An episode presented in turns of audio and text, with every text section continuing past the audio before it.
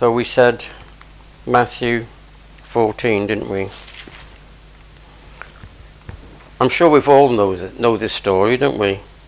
All of us.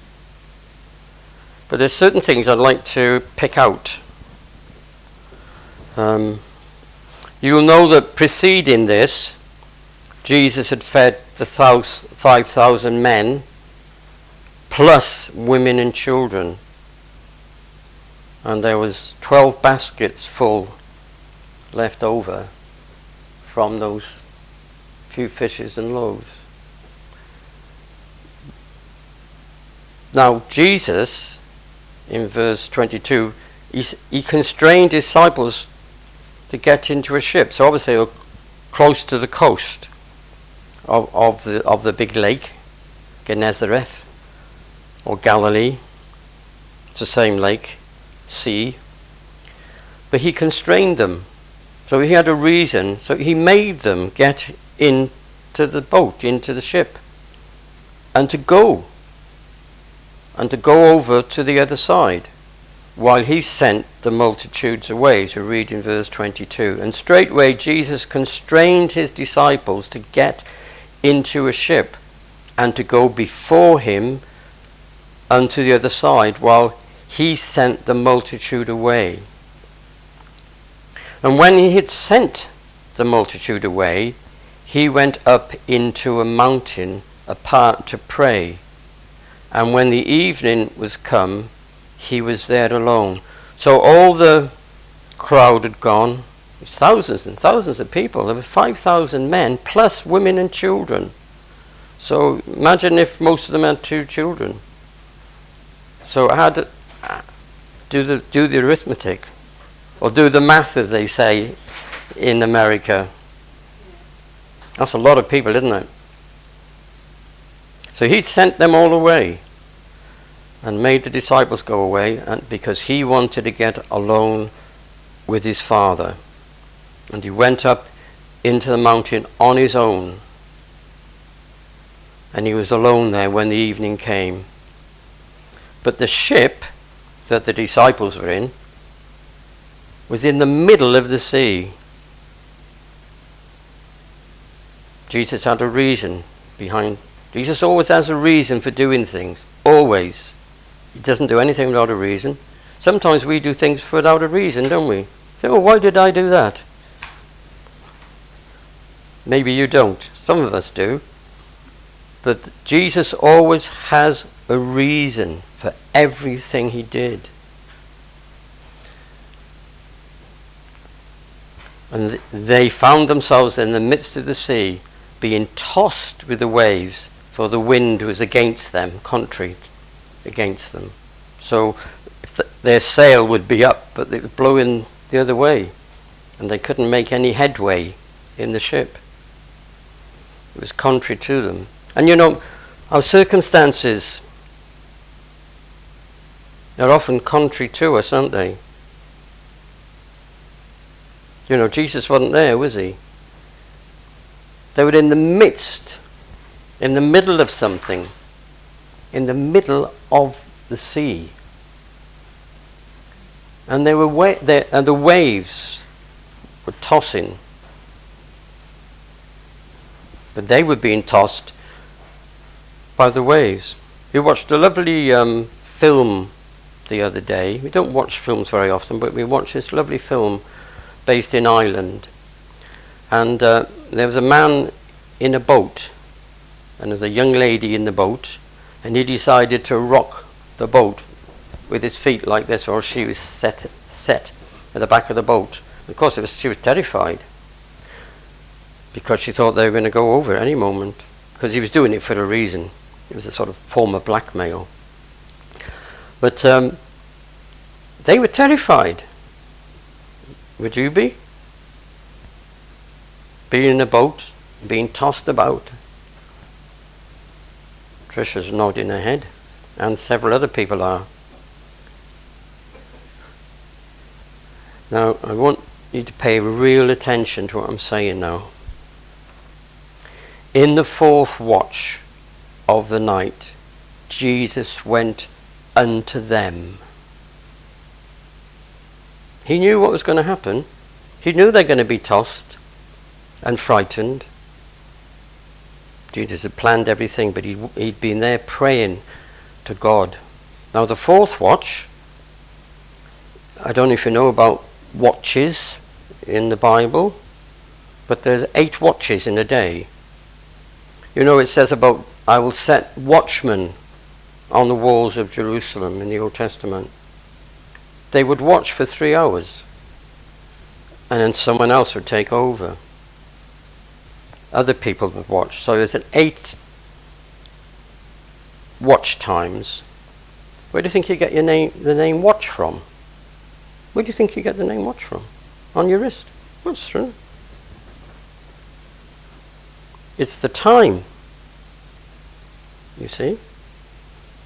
So these eight watches, Jesus came to them in the fourth watch, and that was between 3 a.m. and 6 a.m. We don't know when exactly, but he came to them in the fourth watch. And think so. In in um, sort of tradition, that was the time, and I don't want to uh, spook you or anything. That's the time people believe that uh, the demons had done all their wicked things at night, and now were returning back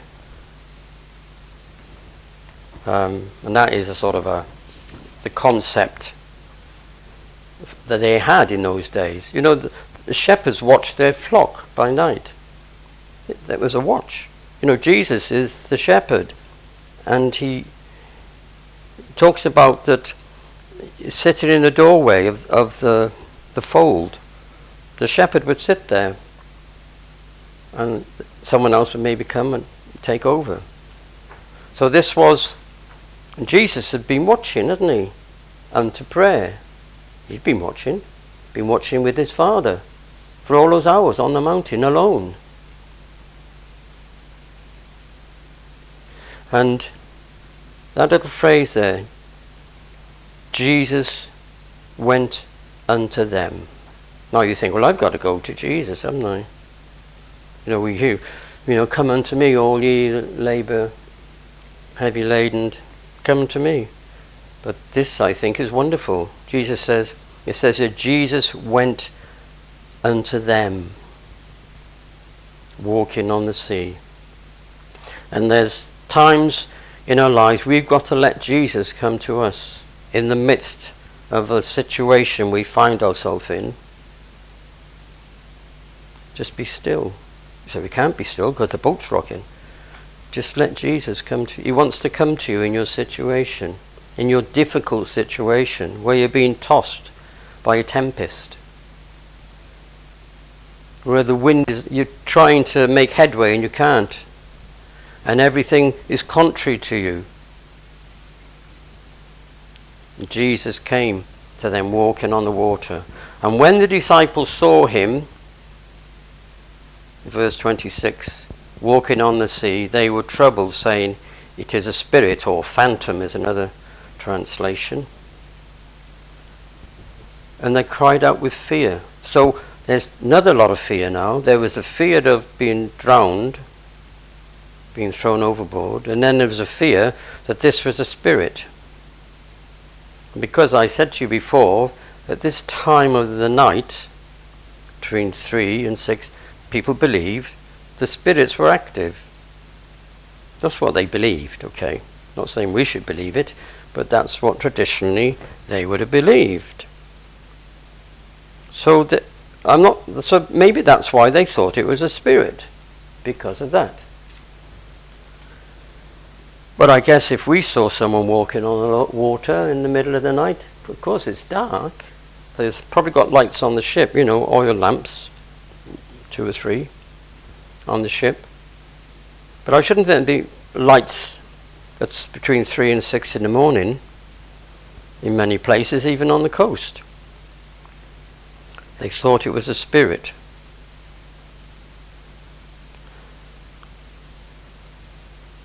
And they were afraid. And um, as we read there, Peter answered, Oh, Jesus said, I beg your pardon, in verse um, 27.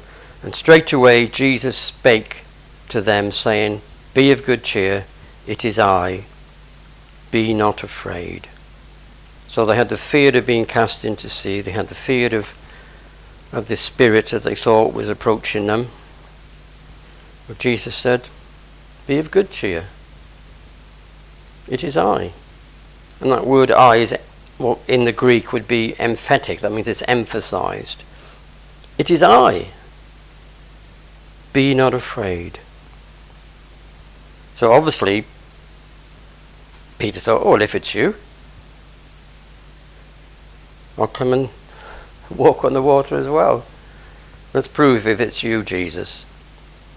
And Peter answered and said, Lord, if it be thou, bid me come unto thee on the water. And he said, Come. And Peter was come down out of the ship. He walked on the water to go to Jesus. But when he saw the wind boisterous, he was afraid. Obviously, he saw the, the waves churning up and began to sink. There's another fear. There's three lots of fear. There's a fear that they were all frightened because of the, they thought they're going to drown.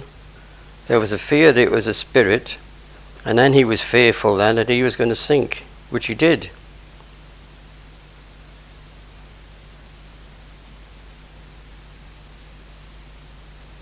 And he cried, saying, Lord, save me. And immediately Jesus stretched forth his hand and caught him and said unto him, O thou of little faith, wherefore didst thou doubt or waver? Could be another translation, or hesitate even. It could be translated that. So, right in the middle of his circumstances, there was fear, wasn't there?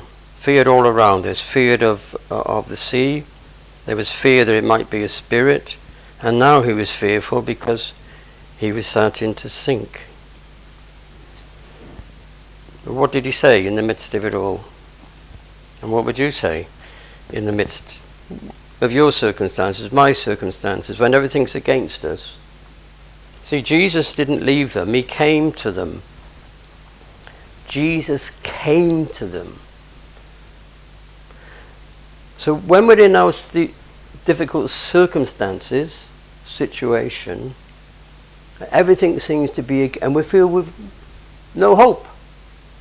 I'm going to sink. The boat's going to sink. Everything's finished. Goodbye, life. Jesus came to them. He counts to come to you and to me in our circumstances. Jesus came to them. But unless we recognize him when he comes, not a spirit, it's Jesus. And he wants to come. He wants you to see that in the middle of your circumstances and situation, whatever it be, He's come to you already. And He just wants you to trust Him. You can walk on the water. When Jesus is in your circumstances, you can get above all of them, even though the, the waves are still boisterous. You can be above everything if you trust Jesus, if you recognize He's come to me in my circumstances because He loves me. And He's been waiting for these circumstances in my life so that He could come to me and show me what He's really like. What He's really like. Not what I imagine Him to be but the real Jesus. Jesus came unto them walking on the water. And if Peter had trusted the Lord, he could have walked on the water all the way to him and walked all the way back to the boat. And I want to say to you, in, in the name of Jesus Christ, you can do the same. If you just recognize He's come to you, He's come to your circumstances, He's come to your life to save you. Peter cried out, Lord, save me. Not necessarily, we could change this into a, a gospel message, couldn't we?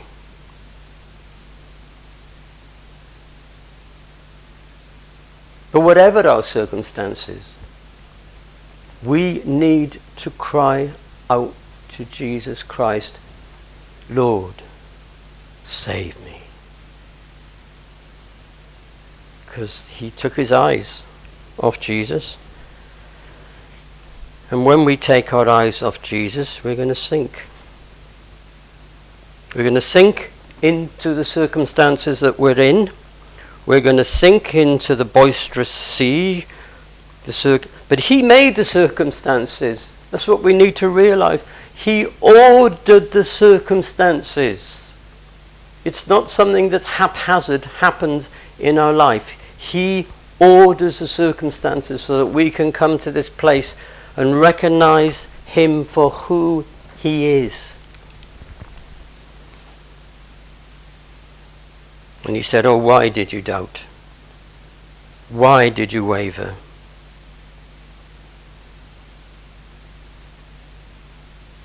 So maybe we should ask ourselves why did I doubt? Why did I waver? Well, the answer's there. O ye of little faith.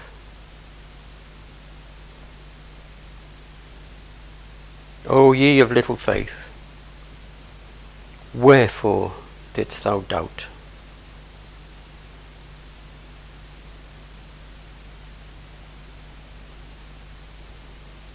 You know, Jesus wants us to trust Him completely. And you think, well, what, what have I done in those circumstances? Don't know. I've never been in them, but I've been in circumstances where I've had to trust God. Circumstances that God's ordained. And I thought it was, I thought it was, it, it just happened out of the blue, you know. We were we were on this lake, we were going, Jesus said, Go on, off you go. Get in the boat, off you go. On the other side, I'll see you later. And we just thought it was normal life. This is what I think happens, you know. You get a wind, you get a storm, and it's just normal. No, it's not normal. It was ordained by God to bring you to a place where you recognize who He is and what He can do for you and what he will do to you for you. I don't believe my circumstances are haphazard. I used to. But I believe Jesus Christ has ordained our circum if we if we truly believe in him, he's ordained our circumstances, whatever they be he might prove himself to us. We might know him in the circumstances. And he'll bring us right through. And you notice, I didn't read this when I read earlier. Need to find my place again. Let's read on a little bit. And when they were come into the ship, the wind ceased, verse 32 and verse 33. Then when that were in the ship came and worshipped him, saying, Of a truth, thou art the Son of God. And when they were gone over the sea, so they've gone over their circumstances now, you see that? They've left the boisterous circumstance because the wind has ceased. And when we allow Jesus and recognize that He's come to us in our circumstances, the wind will cease. I promise you. The trauma will cease. But when we doubt Him, maybe He's got to let us go through similar circumstances again. I don't know. He says, And when they were gone over, they came into the land of Gennesaret. And then we know what happened then. This uh, man of a certain place had knowledge of him. And they sent out into all the country round about and brought unto him all that were diseased, and besought him that he might only touch the hem of his garment. And as many as touched were made perfectly whole.